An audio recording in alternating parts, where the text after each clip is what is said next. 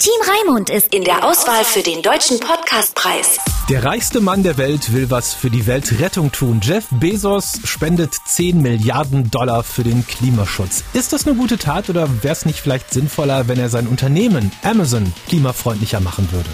Ich bin Raimund und heute ist Dienstag, der 18. Februar 20.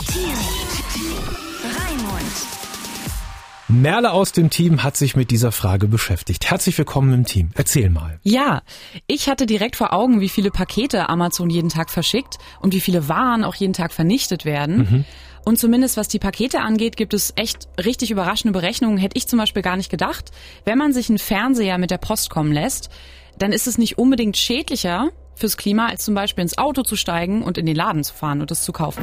Das Öko-Institut in Freiburg hat berechnet, kommt das Paket vom Versandlager direkt zum Kunden, entstehen rund 660 Gramm CO2. Fährt der Kunde selbst in die Stadt, ist der Verbrauch rechnerisch höher. Denn zum Lieferwagen kommt auch noch der CO2-Verbrauch des Geschäfts dazu und die Strecke, die der Kunde zurücklegt. Das Ergebnis der Studie rund fünfmal so viel CO2. Klarer Sieg für den Versandhandel also? Stefanie Ertel vom Verbraucherservice Bayern sieht das ein bisschen bisschen anders. Es hängt immer vom Einzelfall ab. Gerade beim Einkaufsverhalten spielen natürlich verschiedene Faktoren mit rein. Wenn ich jetzt den Artikel zurückschicke, habe ich 1000 Gramm CO2 emittiert, ohne ein Produkt letztlich zu haben. Die Studie zeigt den Idealfall. Es gilt also, richtige Planung gewinnt. Wer gut organisiert ist, kann die Umwelt schonen. Was viele echt nicht auf dem Schirm haben, Amazon ist ja jetzt nicht nur Pakete, sondern die haben ja auch einen Streamingdienst, Amazon Prime, kennt bestimmt jeder. Mhm. Und dann vermieten die ja auch noch Server für andere Firmen. Und äh, da werden gigantische Strommengen verbraucht. Das umweltfreundlichste Unternehmen ist das sicher nicht. 10 Milliarden Dollar, um das mal ins Verhältnis zu rücken, das sind gerade mal 8 Prozent des Vermögens von Jeff Bezos. Das bedeutet, der Normalbürger müsste dann bei Instagram stolz posten, dass er vielleicht 1000, 2000 Euro für den Klimaschutz spendet. Dennoch, Jeff Bezos hat gepostet. Ich bin begeistert, dass ich heute den Start des Bezos Earth Funds bekannt geben kann. Der Klimawandel ist die größte Bedrohung für unseren Planeten. Ich will zusammen mit anderen daran arbeiten und neue Wege finden, die Klimaschäden einzudämmen. Die Erde ist die eine Sache, die wir alle gemeinsam haben. Lasst sie uns zusammen beschützen.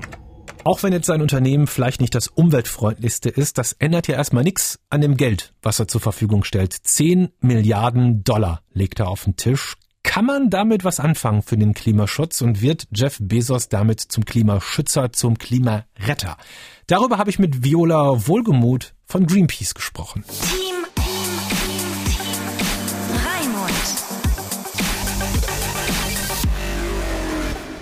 Für mich ist er äh, eigentlich eine riesen Witzfigur für den Klimaschutz. Denn was er tut, ist auf der einen Seite mit riesen Geldmengen äh, so zu tun, als ob er das Klima schützt. Und ansonsten ist seine komplette Politik, die er mit seiner Riesenfirma Amazon betreibt, einen riesen Klima-Impact zu hinterlassen. Denn was er tut, ist, das ganze Geschäftsmodell ist eigentlich eine Klimakatastrophe. Und dann ist natürlich die große Frage, in was soll denn dieses Geld investiert werden, wenn man sich das mal anguckt, was dort angekündigt ist. Das soll mhm. investiert mhm. werden in falsche Lösungen, wie ich sie nenne, nämlich in sauberere Kohle und in die Verstromung, also in Nutzung von Kernenergie. Das sind keine wirklichen Lösungen, das müsste komplett anders laufen. Wenn Sie wählen könnten, Jeff Bezos spendet die 10 Milliarden Dollar jetzt, so wie er das vorhat, oder er verwendet sie darauf, sein Unternehmen, nämlich Amazon umweltfreundlicher zu machen. Was nehmen Sie? Welche Lösung? Auf jeden Fall Amazon um, ähm, umweltfreundlicher zu machen, denn im Moment sind die kompletten Bestrebungen von Amazon in die Richtung zu gehen, dass sie weiter klimaproblematische Entwicklungen haben. Und diese ganzen ähm, Bemühungen, die hier dahinter stehen, mehr Geld zu machen, enden darin, dass mehr Retouren entstehen, mehr Verpackungen entstehen und mehr klimaschädliche Transporte stattfinden. Er ist ja nicht der erste Superreiche, der viel Geld gibt. Bill Gates macht das mit seiner Stiftung. That's the most fulfilling thing we've ever done. And let's get together and brainstorm about, you know, what, what can be done. Oh yeah, if you take from the most wealthy and you give to the least wealthy, it, it's good. It kind of tries to balance that and that's, that's just. Es gibt in Ungarn so einen mega Reichen, der so einen Fonds hat. Haben Sie da schon irgendeinen Effekt von gemerkt? Also kommt das Geld von diesen Superreichen, kommt dieses Geld, was da irgendwie im Umlauf ist für einen guten Zweck, tatsächlich bei Organisationen wie zum Beispiel Ihnen Greenpeace an? Solche Gelder von äh, einzelnen Superreichen kommen nicht, also sehr selten bei Naturschutz- oder Umweltschutzorganisationen an, sondern in eigenen Stiftungen. Verpflichtungen. Das liegt natürlich dann darin begründet, dass damit wieder selber Geld gemacht wird. Es hört sich immer sehr toll an nach draußen. Hier werden Milliarden investiert in den Umweltschutz, aber es sind natürlich die Interessen von einzelnen Superreichen. Das bedeutet also, das liegt nicht mehr dieses Geld, was von einzelnen Konzernen erwirtschaftet wurde und oft auf klimaschädliche Weise erwirtschaftet wurde. Davon wird dann ein kleiner Teil investiert in vermeintliche Klimaschutzziele.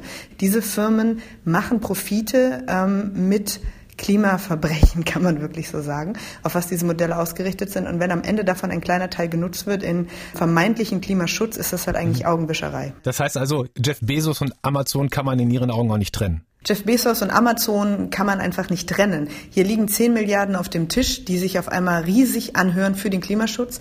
Äh, in Wirklichkeit ist das aber ein winziger Teil von dem, was Jeff Bezos verdient durch ein Unternehmen, das halt eigentlich klimaverbrecherische Maßnahmen betreibt, um auf solche Gewinne zu kommen.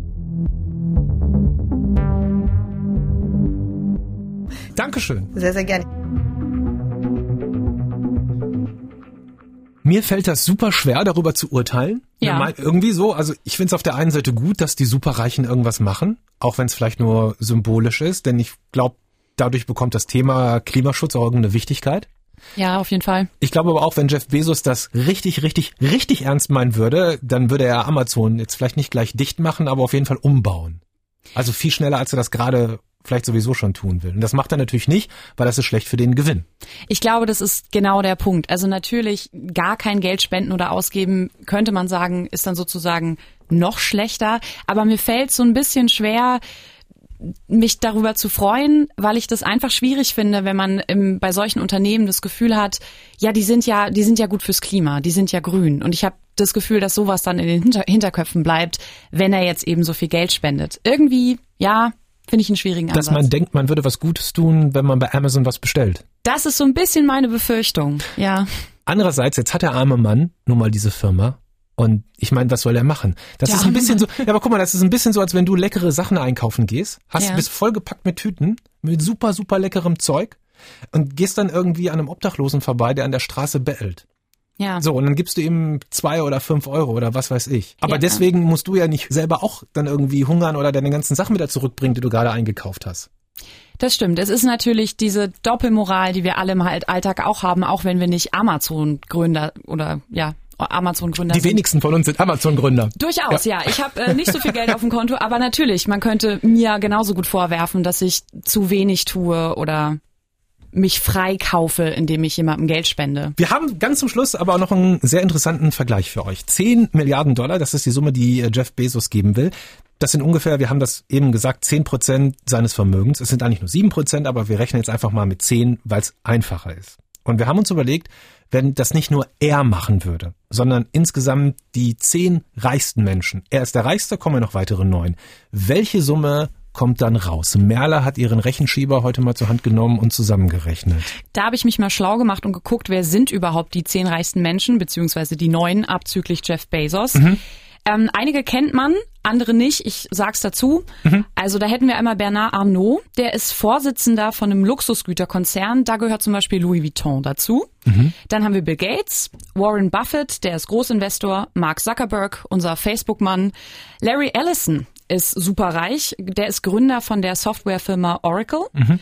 Dann haben wir Amanciano Ortega, der ist in der Textilbranche tätig und hat seine Finger so bei Unternehmen wie Zara mit im Spiel. Ach. Ja, ja. Krass.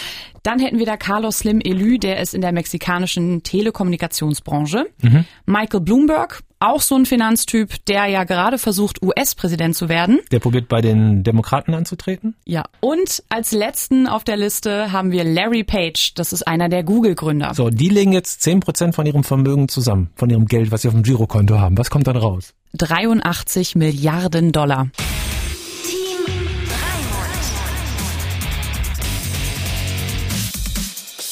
Will Jeff Bezos das Klima oder sein Gewissen retten? Die Frage können wir nicht beantworten. Ich glaube, das muss jeder für sich selber beantworten. Das ist eine dieser ganz fiesen moralischen Fragen. Die bekanntlich die allerschwersten sind. Und deswegen fragen wir auch euch in jeder Folge die Meinung des Tages. 30 Sekunden von euch unkommentiert von uns. Und wir haben gefragt, 10 Milliarden Euro spendet er für den Klimaschutz. Was will er damit retten? Das Klima oder sein Gewissen? Ich bin Frederik. Meine Meinung dazu ist, dass er in gewisser Weise aus Gewissensabsichten handelt. Also natürlich ist 10 Milliarden Dollar viel, aber es ist nichts, was letztendlich die Umwelt retten wird, wenn Amazon halt einfach so weitermacht, wie es jetzt macht. Ich denke aber auch, dass es einfach wirtschaftlich für Amazon momentan noch keinen Sinn macht, komplett umweltfreundlich zu handeln, weil sie dann halt gegenüber anderen eventuell nicht mehr marktfähig wären. Also muss man halt auch verstehen auf der anderen Seite.